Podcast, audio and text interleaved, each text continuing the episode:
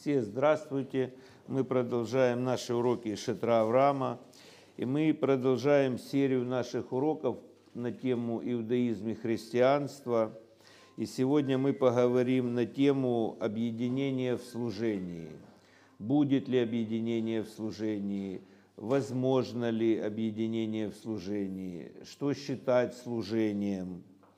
Почему важно сегодня говорить на эти темы? Потому что мы понимаем, что все зависит у человека от того, что он знает. Поэтому, когда у человека есть неправильные понимания, он находится в этих границах и не может ну, выйти из этих границ. И это важно, потому что любой ну, нормальный человек, он понимает, что есть Бог один – Бог Он один, и как бы Его желание для жизни людей, оно тоже как бы выражено в Торе, в священных писаниях. И любой человек может задать вопрос, почему существуют разные религии и почему они противоборствуют друг с другом и до такой степени, что это перерастало и даже сегодня еще перерастает в военные конфликты, в агрессию. И важно в этом разобраться и навести какой-то порядок. Мы видим, что у иудаизма и христианства большие отношения в прошлом, и в большей степени они были негативные, эти отношения – негативные до такой степени, что ну, погромы всевозможные, убийства всевозможные, все это было много веков, много лет. Поэтому есть много негативного в прошлом отношении. Мы, например, видели, как было даровано откровение божественное на горе Синай – оно было адресовано еврейскому народу, но там содержалась информация также и для всех народов мира. И потом начали появляться разные религии, которые вначале были немножко другой наклонности, потом они стали, переросли потихоньку в противоеврейское движение, а потом в агрессивно настроено против еврейского. И это ну, повлекло определенные события на земле. Но мы знаем, что есть воля Всевышнего, она выражена пророками, прописана, и сам Иисус говорил, что я не пришел отменить закон или отменить пророков. То есть сам Иисус, он признавал вот эти пророчества, которые давали еврейские пророки, которые записаны в Танахе, и все пророки писали, что в будущем, в будущем все народы объединятся в служении Всевышнему. То есть они примут его божественную волю, его божественный замысел, и они начнут внедрять это в материальный мир и будут служить Богу единым плечом, так сказано. То есть все вот эти распри прекратятся. Это написано в далекое будущее. Мы еще сегодня, сразу хочу сказать, в нем не находимся – но нам важно понимать вектор, ну, направленность вот этих вот изменений, которые мы видим, они так, все равно они так и происходят. Например, за последние 200 лет произошли большие изменения в этом плане. И пророки писали, что все кривизны, которые люди принесли, они выровняются. И все, что Всевышний, он как бы через пророков говорил человечеству, оно будет осуществляться. И первый такой важный шаг, вот я всегда говорю, там, где есть веревка, и вот если ее разорвали на две части, вот как появились религии, да, была одна вера в Бога на земле, был один народ, который верил во Всевышнего, остальные все были язычники, ну там где-то, может, как-то маленькие очаги монотеизма, веры в единого Бога еще сохранялись, но потом они все равно постепенно везде исчезали. И мы можем много раз видеть, как это происходило. Например, как люди, которые шли с Авраамом в начале, которые остались в Шхеме. Это была община монотеистов, они верили в единого Бога, как научил их Авраам. Но потом, когда Авраам оттуда ушел, и мы видим через два поколения, там уже монотеизма не было, там нарушались все божественные законы, не было ни справедливого суда, ни других, вот эти семь законов, они уже не выполнялись. Есть интересный эпизод, когда народы строили Вавилонскую башню, и все как бы забыли эти законы божественные, которые он дал после потопа.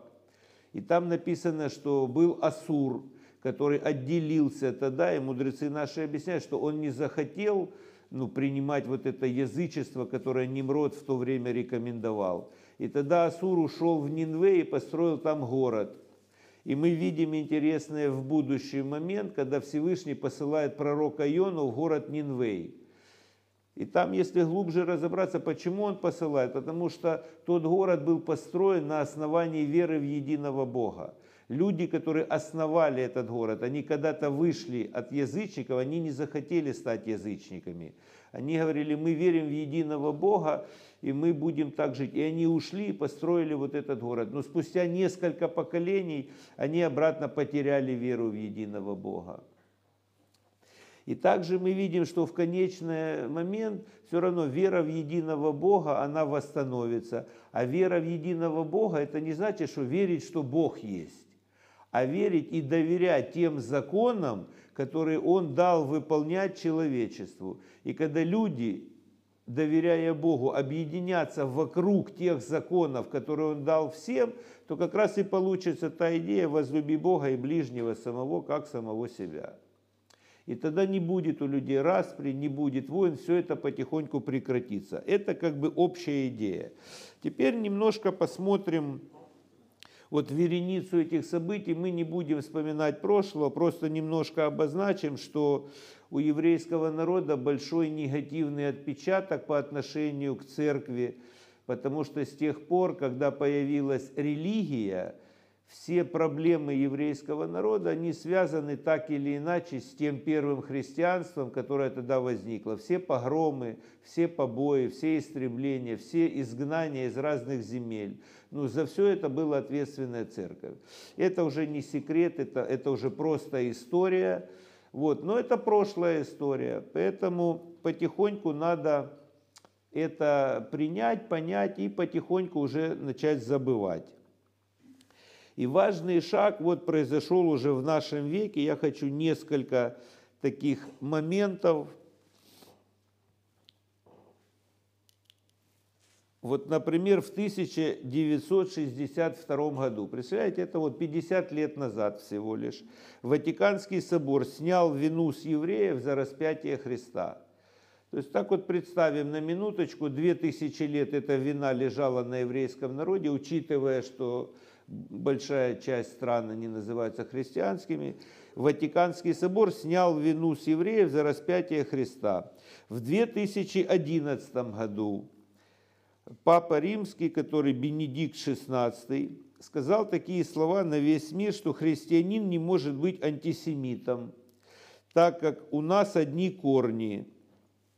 В 2019 году его преемник Франциск I сказал более кардинальные выражения. Он сказал, что внутри каждого христианина находится еврей. Нельзя быть христианином, не признавая свои еврейские корни. Дальше он объявил на весь мир, что завет между Богом и евреями продолжает действовать, что этот завет был, есть и остается вечным, и перестаньте тянуть евреев в церкви. Потому что долгое время же ну, насильные крещения были, были такие предложения, или вы принимаете крещение, или вы уходите из страны. То есть многие-многие лет. И вот, наконец-то, Папа Римский ну, уже это же другой Папа Римский, то есть это были те другие были люди, это другой человек. То есть мы видим, что все равно что-то меняется в идеологии людей.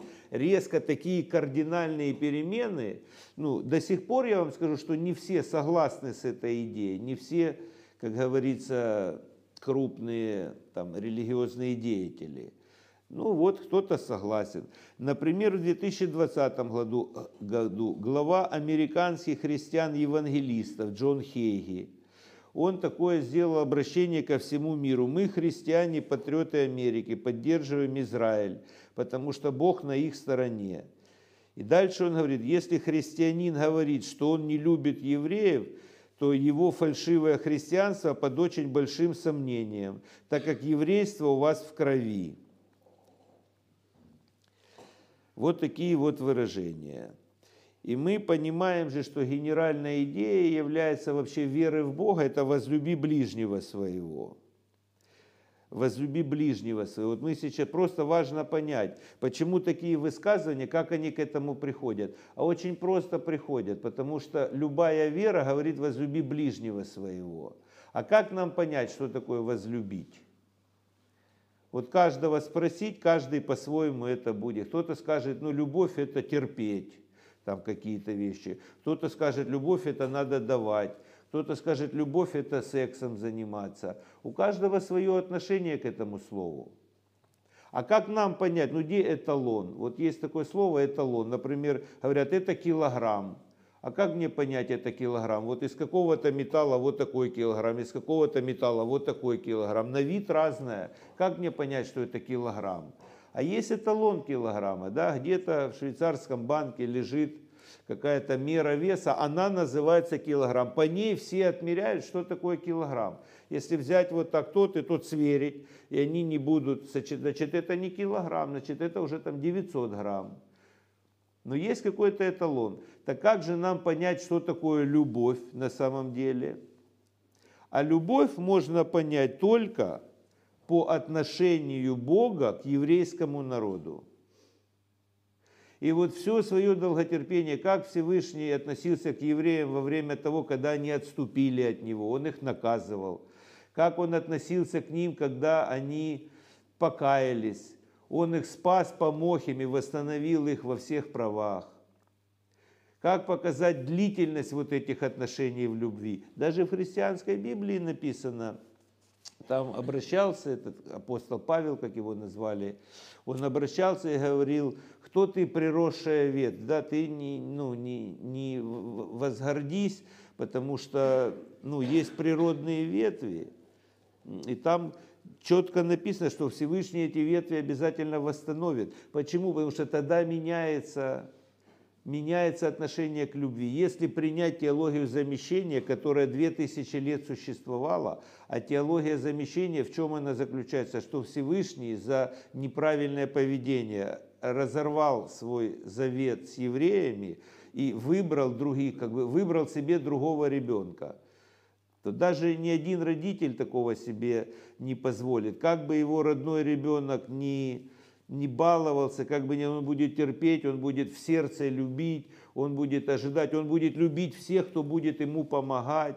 даже если будет делать вид, что он с ним в ссоре. То есть это есть любовь. Поэтому вот эта теология замещения, то если Всевышний так сделал со своим изначально избранным народом, то тогда у кого есть шанс удержаться в своей вере? Только идеальным людям. Но мы таких на земле не видим. Это считанные люди, которые как-то могут жить праведной жизнью. Также, то поэтому, если изменить отношение Бога к еврейскому народу, меняется понимание любви вообще. У нас тогда нет эталона, нет примера, и все остальное это уже какая-то другая, получается, идея манипуляции, а не идея любви, которую Всевышний хотел нам показать при отношении к еврейскому народу. Даже мы сейчас изучаем главы казни египетских, да, и там же вот очень много сказано вот о любви к еврейскому народу. Это, это очень важный такой момент. Теперь смотрите, давайте посмотрим немножко на Божий план в будущем, как мы видим развитие отношений в будущем – и почему все-таки важно, мы уже поняли, что еврейский народ, почему его назвали избранный, это не потому, что он лучше других, а потому что он избран для особенной миссии быть священниками, получить Тору, внедрить ее в своем народе, в своей земле и стать светочем для других народов мира. И мы сегодня не говорим, что мы понимаем сегодня, что сегодня эта идея, она еще не осуществлена и не реализована.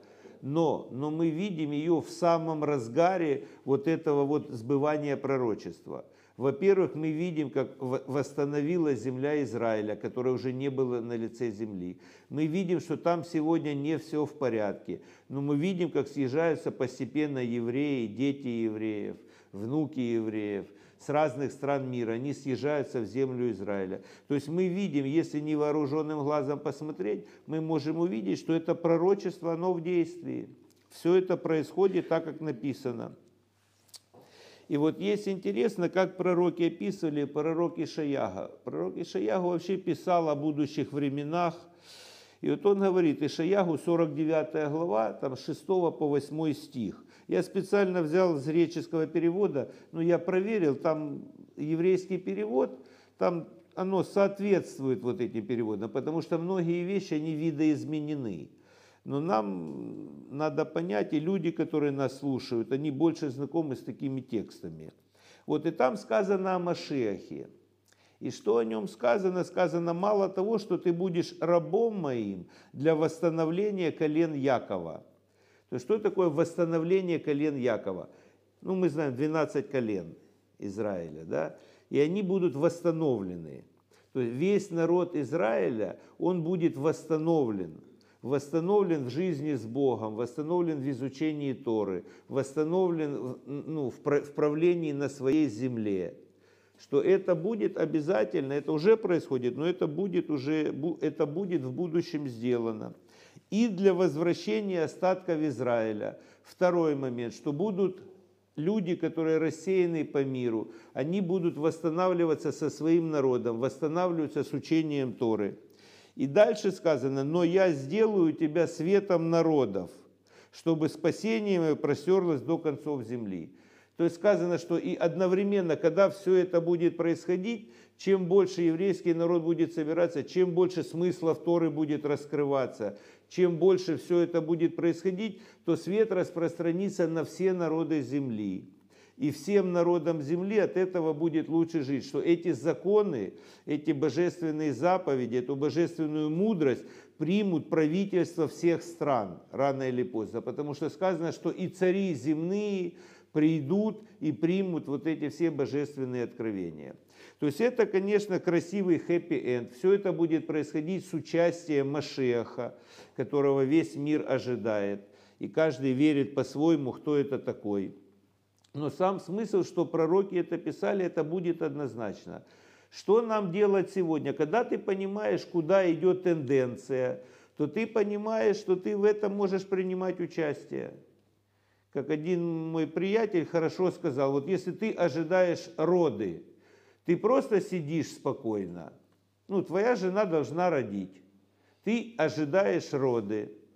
Что тебе для этого надо делать? Ты ж не просто сидишь, ты уже покупаешь коляску, ты покупаешь кроватку, ты покупаешь памперсы, ты что-то приготавливаешь. Ты не просто пассивно ожидаешь, так же?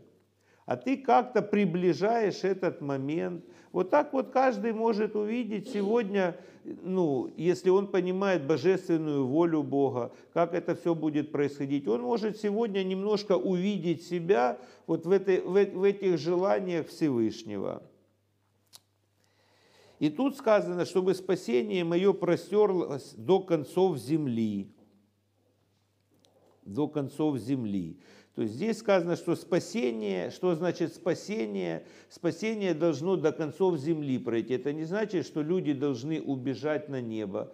Потому что есть такая идея, тоже в нее не все верят христиане, но некоторые думают, что когда здесь начнутся серьезные наказания, вот как были во время египетских казней, что церковные люди будут забраны на небо как говорится, в сретении небес, что их Всевышний возьмет и заберет. Это, ну, так некоторые верят, так не все верят, но некоторые так верят, например. Вот, так в пророчестве сказано, что спасение мое просерлось до концов земли. Спасение – это когда не уйти на небо, а это когда восстановить землю, взять божественные принципы и здесь внедрить их в материальный мир. Каждый в свою семью, к своим соседям, в свой народ, каждый в меру того, насколько у него есть какое-то влияние. Поэтому что мы можем увидеть, что от восстановления Израиля в своем завете с Богом зависит все мировая история, мировая история всего будущего. Для кого-то, может быть, это просто так, какие-то такие интересные знания, но все равно это, это полезные очень знания, чтобы понимать, потому что сейчас дальше мы увидим, как каждый человек может в этом поучаствовать. Все очень просто. Каждый человек может доставить Богу удовольствие. И сказано, что все народы, если мы почитаем пророчество, все народы будут принимать в этом участие. Это будет точно происходить. И надо понять, что вот является восстановлением. Да, я восстановлю землю. Э, во-первых, мы видим, что это будет объединение, можно сказать, воссоединение евреев как физически, так и духовно. То есть он говорит, я соберу рассеянных избранных и объединю их в свой народ. Восстановление колен Якова. Да? Что это значит? Это не просто люди еврейской национальности соберутся, а люди соберутся еврейской национальности, плюс они будут восстановлены в жизни по Торе и заповедям. То, что написано. И мы видим, что Тора, она сегодня раскрывает все больше и больше тайн, все больше и больше силы. И еврейский народ сегодня мы можем видеть возрождение еврейского народа. И люди, которые говорят, а в Израиле там они сами плохо живут, они так хотят видеть. Там действительно не все нормально, не все в порядке. Но вы знаете, как чем больше тьма, когда сгущается тьма, потом раз и наступает рассвет. И так же самое и тут, так как было в Египте. Так же самое написано будет и последнее избавление. Придет время, и Всевышний, это уже запланировано. И это важно. И сказано, что когда все это начнет происходить, и придут народы к свету твоему. И как это происходит, Ишая 60 глава написано, что тьма покроет землю и мрак народы, а над Израилем будет свет, и придут народы к свету твоему, и цари к восходящему над тобой сиянию. То есть мы видим вот это восходящее сияние, это процесс, а не событие. Событие это когда бац и сразу. А восходящееся это процесс восстановления. И что тут сказано? Что над народами ну, начнется тьма покроет землю и мрак народы. Потому что когда нет учения, когда нет божественного откровения, когда люди отказались от своих законов, а выдумали себе, как они сами хотят верить, и не исполняют те законы, не внедряют их в материальный мир, те законы Бога, которые Он нам дал, то постепенно, постепенно становится темнее, темнее, темнее, темнее. Так же, как было в Египте. Последняя тьма, казнь это была тьма, предпоследняя, перед смертью первенцев. Вот. А над Израилем будет свет – а Израиль, наоборот, будет раскрывать все больше эти смыслы Торы, и народы поймут, что действительно Тора – это откровение Бога. И потом захотят они ее изучать. Написано, и придут к свету твоему. То есть я еще раз хочу сказать, что сегодня этого еще нет в общем плане, но эпизодами это уже есть по местам происходит. Идет большое еврейское возрождение – дети, всякие учебные заведения, еврейские школы, дети учат Тору, взрослые учат Тору, пожилые люди возвращаются в свой народ изучать Тору. И это происходит во многих городах и во многих странах. То есть этот процесс по-любому идет. И мы можем даже видеть, вот активная стадия началась с времен раскрытия хасидизма. Это можно так историю увидеть. Вот история раскрытия хасидизма Бал Шемтов, потом раскрытие учения Хаббат Альтеребе, познание Всевышнего, вот это внутренние смыслы Торы, скрытые вот эти все аспекты Кабалы, все, что ну, не видно невооруженным глазом, но то, что сегодня люди могут изучать, принимать, и это приносит большую силу душе. Вот. Это могут уже изучать не только еврейские люди, к этому могут присоединяться и приобщаться люди, которые ценят это, понимают это и хотят этим заниматься. У них сегодня тоже есть доступ. Другое дело, что сегодня есть как бы две категории людей. Есть люди-критиканы, которые смотрят, и обратите внимание, нет такой нации, которую бы не критиковали вот так все, кроме еврейской. Заметили? Ну, кто-то там на цыгане еще говорят. А так вот, что бы люди не сделали, все спокойно. Что-то сделает еврей, вот, опять евреи, вот, привыкли. И люди критиканы. И так и сегодня говорят, вот, пусть они посмотрят, что у них в Израиле делается. Ну, пусть люди посмотрят, что во всем мире делается сегодня. Сегодня кто-то может похвастаться идеальным обществом. Нет же. Нет. Поэтому есть люди критиканы, а есть люди соучастники, которые говорят, да, там не все плохо, но там сегодня не все хорошо, но мы же можем тоже как-то поучаствовать. Все мировое сообщество. И видите, вот, например, есть умные люди, христиане в том числе, которые сказали, что все люди, граждане Америки, которые считают себя христианами, они должны помогать Израилю. И сегодня очень многие христианские программы помогают евреям и попадать в землю Израиля, и всевозможные, всевозможные. Уже есть всевозможные такие моменты, которые люди поняли и открыли, что это есть воля Бога. Теперь хочу перейти к практическим таким моментам. Вот посмотрим практическое совместное служение Богу сегодня. Для кого-то это дикие слова, но тот, кто человек понимает, что такое служение Богу, это как бы выполнять Его волю, жить согласно Его заповедей. Это не красивые молитвы, не красивые лозунги. Это когда вот эти заповеди, которые Всевышний дал человечеству. Человек пытается в меру своих сил, в меру своих возможностей, он пытается внедрять в свою жизнь, во-первых, в жизнь своих близких людей, во-вторых, и то, насколько позволит ему его возможности, его влияние, да, вот эти вот, пускать вот эти круги по воде. Если люди, вот как цари написано, то они могут помогать на уровне государственных связей, строить всякие экономические отношения, помогать в защите обороны страны и так далее. То есть это все делается уже на международном уровне. Вот сегодня я читал, например, новое, Израиль заключил с Америкой там очень хорошие договоренности по поводу поставки ну, там, определенных видов авиации там, и так далее, то есть чтобы Израиль мог защищать сам себя ну, способствуют этому страны. И это все происходит на основании веры во Всевышнего. Сказано так, какое же будет совместное служение? Во-первых, сказано так, что со стороны народов будет проявлена инициатива. Ну, евреи не могут навязывать, вот возьмите эти заповеди. Это же нет такого, да, это христианская точка зрения, везде ходить и навязывать людям веру, покайтесь, ибо грядет, грядет Царство Небесное, ну и так далее. Но в иудаизме такого нет.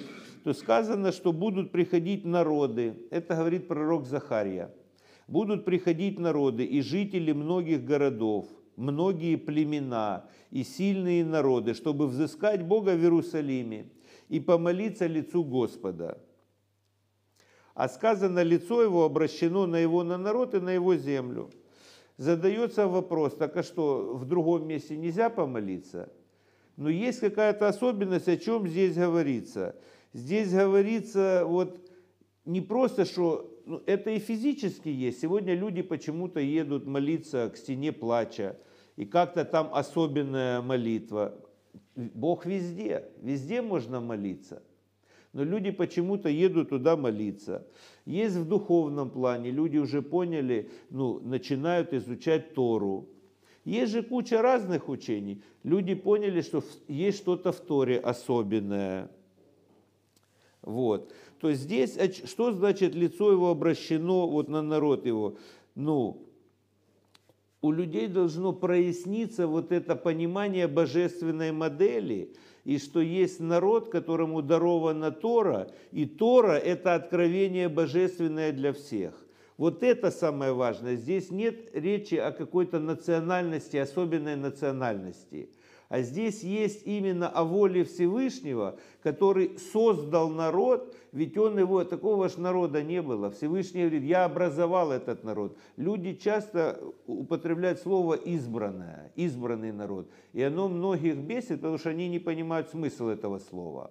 Это не значит лучший народ. а избранные для особенной миссии. И эта миссия очень нелегкая, как мы видим ну, в эпохе. Столько еврейский народ выгреб из этой миссии, то врагу не позавидуешь, правильно? Ну, если вот так разобраться.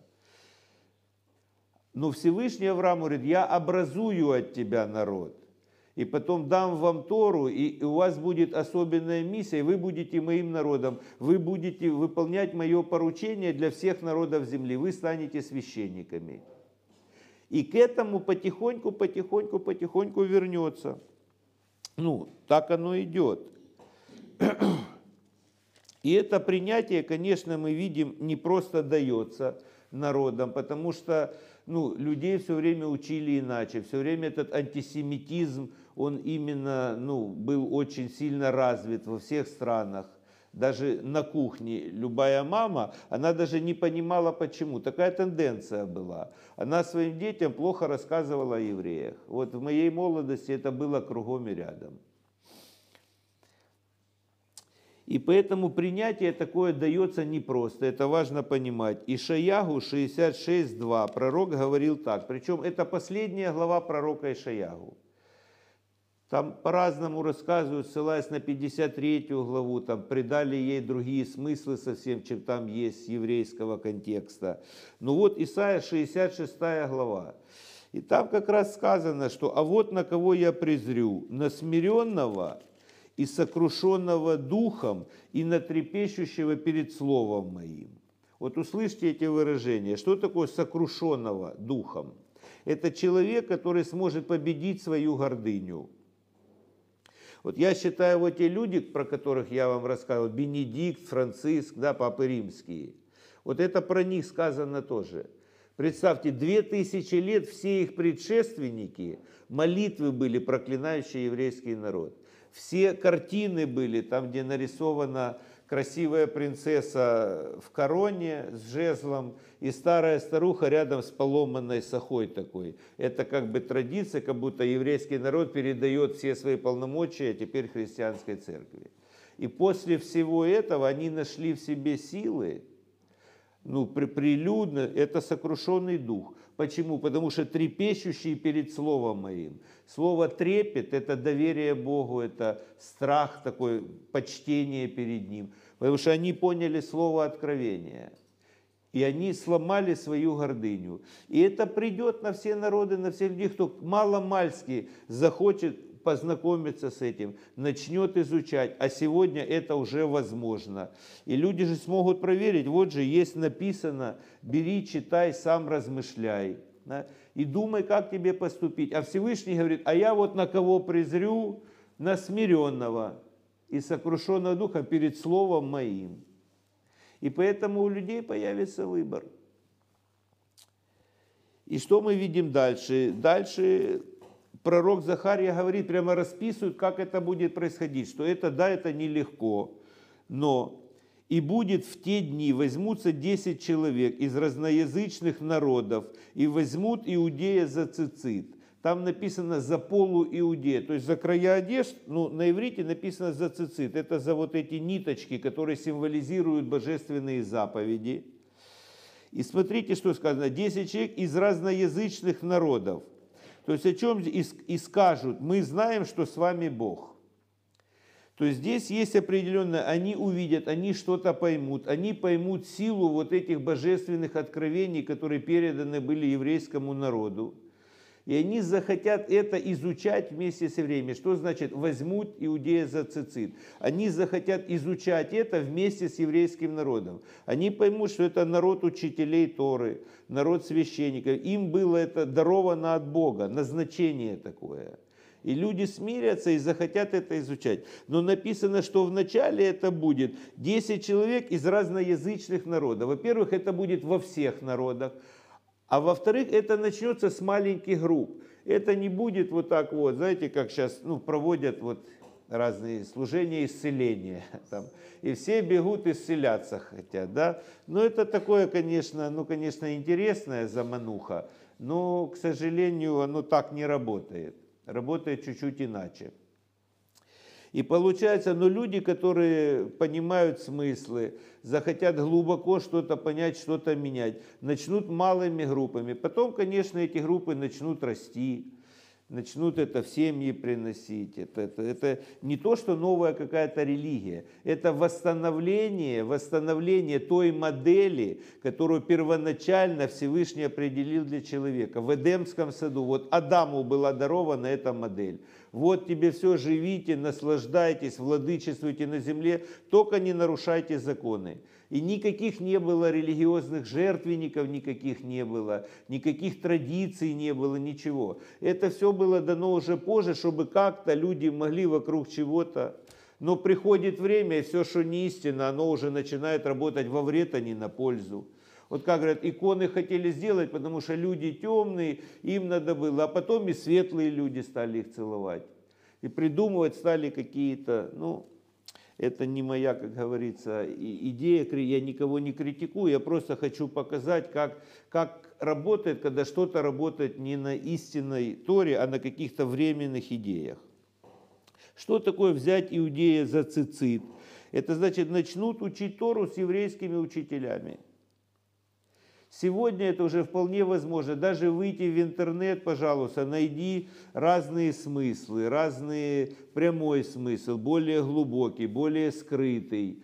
Сегодня всего вдоволь. Если человек хочет, он сегодня может спокойно учить. Есть всякие институты хасидизма, институты Торы, пишутся книги, на русские языки переводятся. И это будет больше, больше, больше. Почему? Так написано в пророках. Слово мое, оно наполнит землю, как воды наполняют моря. Поэтому выбор у людей обязательно будет. И так сказано, вот что начнет происходить. Ишаягу 29 глава, я специально даю название, 18-24 стих. Вот вы можете проверить, там почитать. Вот интересное описание, послушайте. «В тот день глухие услышат слова книги», то есть Торы. Глухие услышат слова книги и прозрят из тьмы и мрака глаза слепых. И страждущие более и более будут радоваться о Всевышнем, и бедные люди будут торжествовать о святом Израиля. То есть смотрите, что начинает происходить, когда люди начинают, когда приходит день, он уже пришел, но он для каждого будет приходить в свое время. Когда они начнут слышать слова книги, то глухие начинают слышать, слепые начинают видеть, прозрят из тьмы и мрака – и скажем, как же мы раньше этого не понимали, как мы жили, мы же играли в проигрышную игру. Оказывается, этого нельзя, это наоборот надо. Все начнут поменять. Страждущие начнут радоваться, то есть приходит какое-то душевное равновесие. И бедные будут тоже торжествовать о Святом Израиле. То есть идет какое-то душевное восстановление, и автоматически происходит и восстановление вокруг человека, и внутри, и, и, и снаружи. И благодаря чему? Благодаря тому, что они услышат слова книги. Потому что когда на горе Синай евреи слышали слова книги, это не просто была информация, а это была сила, приходящая с небес – и люди и исцелялись, и душевные травмы уходили, и все комплексы уходили, и приходила радость большая. И это будет обязательно все это, это все так же само в определенном смысле работает, потому что мы сегодня изучаем ту же самую Тору, которая дана была на горе Синай.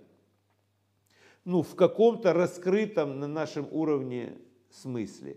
Но это, этот уровень будет расширяться, расширяться, расширяться. И вот эти слова книги, они будут звучать больше. И вот часто пытаются ну, вырывать же слова из контекста, да, люди берут какое-то место, вырывают слова из контекста и пытаются рассказать, что это уже произошло, что это именно христианство. Ну, тут же не, нельзя вырывать слова из контекста. Тут же написано, и будут торжествовать о святом Израиля. Почему не написать о, Боге просто? А дальше сказано, так говорит Господь о доме Якова, Господь, который искупил Авраама. Тогда Яков не будет в стыде, и лицо его более не побледнеет, и будут чтить имя мое, и свято чтить святого Яковлева, и благоговеть перед Богом Израиля. То есть по-любому люди признают Тору, признают еврейский народ. Я имею в виду как народ служителей Всевышнего. Да, как вот тот, кто есть первоисточник, носитель этого откровения. Вот. И теперь можно перейти к вопросу вот, практического служения сегодня как со стороны народов и как со стороны еврейского народа. Значит, что сегодня могут делать нееврейские люди? Ну, во-первых, вот то, о чем мы говорим, это принятие вот этого божественного замысла, понятие его, убрать вот этот антисемитизм, потому что не зря же Всевышний говорил Аврааму, я благословлю благословляющих тебя и прокляну злословящих тебя то вроде это мелочь на бытовом уровне, но вот здесь сидит вот это привитое прошлым обществом, ну как бы не любовь какая-то вот к еврейскому народу. Существуют разные, не хочу вслух говорить, что про нас говорят, ну говорят. Но тут надо пересмотреть, надо увидеть, что люди как есть добрые и злые в любом народе. Но мы сейчас рассматриваем именно священство и именно связь с Торой и, и вот эту вот коммуникацию вместе. Мы так и назвали тему, что значит, как может быть служение вместе. Если народам и евреям, ну там совершенно разные заповеди, еврейскому народу дано гораздо больше заповедей, как священникам.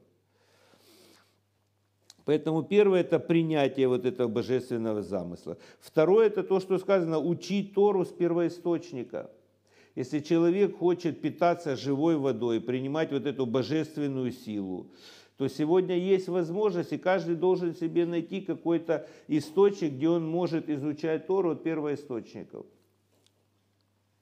Следующий момент, который очень важный, это помочь знакомым евреям вернуться к своему народу, к своему народу, к Торе и к заповедям. И это может делать сегодня любой человек. И у нас, я рад, что у нас в Шатре Авраама это очень хорошо работает.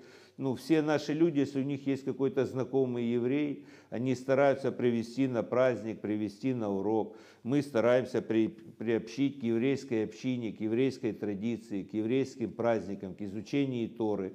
То есть это очень важно. Знаете, мне вот недавно подошел, ну, я разговаривал с одними людьми, и мне спросили, как вы относитесь к евреям за Иисуса. А я вспомнил момент, у меня тетя моя родная, она мне раз позвонила, она шла на улице, а она еврейка-еврейка, ну, и она не очень такая религиозная, к ней начали приставать люди с эмблемами еврея за Иисуса, все расписанные, хватать ее за руки, давать ей какие-то бумажечки. И она пришла домой перепуганная и звонит мне, и она мне звонит и спрашивает, скажи мне, вот, вот такое-такое со мной произошло, и говорит, скажи мне, зачем они позорят наш народ? Ну, то есть ей неудобно стало. Она говорит, зачем вот это писать, евреи за Иисуса, там вот это вот, зачем они позорят наш народ? Ну, я тогда ну, не знал, что ей ответить. Я говорю, ну, такое у них мировоззрение. Такое у них мировоззрение. Вот. И меня спросили тоже вопрос, как я отношусь ну, к евреям за Иисуса. Я, конечно, понимаю, что про меня будут, слушая эти вещи, кто-то говорить неправильно, но я вам скажу, как я к этому отношусь. Я отношусь к этому самое негативно. Ну, например, вот церкви я понимаю – ну и сегодняшней церкви я к ним отношусь уже хорошо, потому что сегодня церковь не убивает евреев, ну, не, не призывает к этому. Сегодня церковь учит любить друг друга, там, помогать друг другу, заниматься милосердием, благотворительностью. Это люди, народы, ну, так как им дали учение, так они и занимаются. Но кто входит вот в эти организации евреев за Иисуса? Там же евреев-то практически нет. Там люди, которых охмурили ну, какими-то еврейскими баснями, вот такими присказками. Вот, они одевают какие-то одежды еврейские, шестиконечные звезды рисуют. Если вы к ним придете, там больше еврейских атрибутов, чем в синагоге. И они все это делают, какой-то такой ну, цирк. Вот. И они вытягивают фактически, кто к ним ходит. Там евреев очень мало. В основном там церковные люди, которые в церкви не прижились и они приходят вот на вот этот популизм.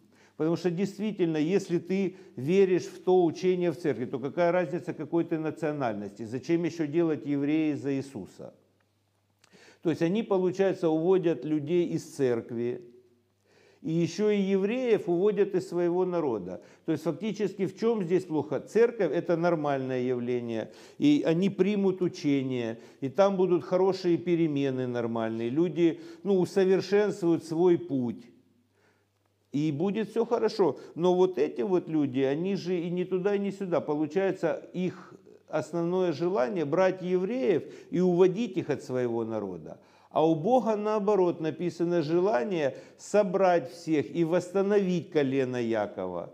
То надо наоборот сегодня, сегодня церковные люди способствуют, многие, которые уже поняли, они способствуют, чтобы евреи оттуда попали в синагогу и воссоединились со своим народом. Потому что это заповедь и это желание Бога. Получается, а эти люди наоборот уводят. И для чего? Они говорят, что еврею не надо делать обрезание, что ему можно жениться на ком попало все равно, что заповедей никаких еврейских больше нет. То есть если прислушаться такой идее, которую хотят евреи за Иисуса, то тогда не будет вообще еврейского народа через 2-3 поколения. Просто он перестанет существовать. Поэтому к такому, конечно, движению все евреи негативно относятся негативно относятся. Потому что наоборот, в чем заключается помощь неевреев, и так написано, что человек возьмет и поможет своей соседке, там, своему сотруднику, даст ему книгу какую-то интересную почитать, пригласит на урок Торы, пригласит в свой народ. И так произойдет восстановление колен Якова. Потом они, люди женятся друг с другом, дети ходят в еврейские школы, в еврейские садики, изучают Тору из первоисточника, учатся этому. И тогда происходит вот это вот откровение Всевышнего, оно приходит в силу. Ну и посмотрим дальше, вот то, что мы начали, Ишая 29 глава, конечный стих, там последний 24, когда мы говорили, что услышат и слепые, и прозрят, да, и глухие. И 24 стих написано, тогда, когда вот слова Торы начнут слушать люди, тогда блуждающие духом познают мудрость, и непокорные научатся послушанию. Что это значит, блуждающие духом? Люди, которые ищут везде. Вот есть там и буддизм он изучает, и там кришнаитов он изучает, и христианство изучает, и то. У человека жажда он ищет, он там побыл, там попробовал, там попробовал. Это же неплохо. Это вот такой был Итро. Такой был Итро. У него было семь имен, и говорят, он знал все культы современные того времени. И потом он пришел к евреям на дарование Торы. И его ждали, без него не дали бы Тору, говорят. Потому что он должен был прийти, чтобы получить. Поэтому хорошо, когда человек блуждающий духом. Но написано, что тогда блуждающие духом познают мудрость. Когда? Когда услышат слова книги. Тогда у них говорят, вот теперь мы поняли, что мы искали, как сказал Иетро. И непокорные научатся послушанию. Потому что люди сегодня есть безбожники. Почему? Они не хотят быть религиозными. Они смотрят на тупость религии и говорят, а нам это не надо, мы не видим ничего. Они и говорят, это бунтари, они злодеи. Это да, но они не могут, вот у них такая натура, они не могут, если они видят то, что не есть настоящее, они это всем внутренностью чувствуют, они говорят, да мы лучше будем так, чем так. Потому что на самом деле можно быть религиозным бандитом точно так же, как нерелигиозным бандитом. Мы об этом вспоминали. Каин же убил Авеля где? На жертвеннике Бога. Поэтому человек очень может верить в Бога и быть бандитом и злодеем. И поэтому многие люди смотрят на какую-то религию, и они говорят, нам это не надо, и они непокорные получаются, они бунтующие. Но сказано, когда услышат слова книги, то непокорные научатся послушанию. У них ляжет картинка, они скажут, вот, вот это другое дело. Вот, вот это учение, это действительно мне полезно. Я вижу себя в этом, не кого-то, а я себя вижу в этом. Я вижу свой успех, я вижу свое внутреннее состояние, я вижу свое благословение. Поэтому это мне подходит. Я смиряюсь под крепкую руку Бога и буду потихонечку, потихонечку стараться за этим учением следовать. Ну вот это так, как написано в нашей ну, в наших пророчествах. Вы сами можете это почитать, проанализировать. Следующий момент, это мы говорим со стороны народов служения. А что с еврейской стороны, какое служение? Ну, во-первых, это молитва. Потому что еврейская молитва, она имеет особенное. Почему евреи должны собраться вместе и вместе молиться? Потому что еврейская молитва, она чуть-чуть имеет другую направленность, чем просто молитва любого человека. Человек просто молится, он молится для себя, что-то просит, просит какие-то улучшения. Это все хорошо и правильно. Но для еврейского народа молитва является еще и работой в духовных мирах. Поэтому она есть утром, днем и вечером. И поэтому евреи собираются вместе минимум 10 человек, называется миньян, это минимум молящихся людей. Потому что такая молитва, она производит на небесах особенное, особенное движение, скажем так. И этот цвет небесные силы приходит сюда на землю. И мы это можем видеть еще со времен храма. Евреи приносили, например, на Суккот 70 быков – и это были молитвы за 70 народов мира, за благословение, чтобы у них был дождь, чтобы у них было благосостояние. Это есть смысл еврейской молитвы. Более того, она еще имеет накопительный характер – сказано, что молитвы накапливаются, и потом они как пар переворачиваются сюда. Это даже в христианских книгах написано в книге Откровения, как устроен механизм накопительной молитвы. Вот так устроен механизм, потому что Всевышний поручил евреям молиться. Это, это задание. Для евреев молитва – это не только удовольствие, это работа, это труд. Труд для всего человечества. Молитва за все народы. Это основная молитва, это основная идея еврейского народа. Поэтому написано «Дом мой назовется домом молитвы для всех народов мира в будущем». А следующий момент еврейского народа. Это вот восстановление колен Якова. То есть принимать всех, кто приходит, всех, кто возвращается, обучать их Торе, обучать заповедям, обучать традиции, строить детские садики, строить школы, для того, чтобы вся эта еврейское мировоззрение, все это могло существовать и развиваться и распространяться. И следующий момент – быть ответом на желание народов. Ответом. То есть, если народы придут взять за цицит, то задача еврейского народа им эти цицит протянуть. То есть, не навязывать учение, а быть ответом. И на сегодняшний день, на сегодняшний день, знаете, все же было написано на иврите. Еврейские люди учились на еврейском языке. Но сегодня уже, так как люди хотят это знать и изучать, то уже многие еврейские учителя, они начинают распространять эти знания, адаптировать их для всех людей на всех языках. Поэтому то, что касается со стороны служения еврейского народа, оно идет навстречу. И то, что касается служения нееврейских людей, оно тоже идет навстречу. Вот. И остается сказать только одно. Да сбудется это вскоре и останется навеки. а нам каждому просто понять, как он в этом может принимать участие. Я думаю, каждый уже понял, как он может принимать участие. Также, если у вас есть знакомые евреи, попытайтесь их вернуть в свой народ. У вас есть возможность учить Тору, учите Тору, молитесь Богу, внедряйте все эти законы в свою жизнь, в свою семью. И вы увидите благословение Бога, которое не замедлит прийти в нашу жизнь. На этом наш урок закончен. Будьте здоровы, хорошей недели.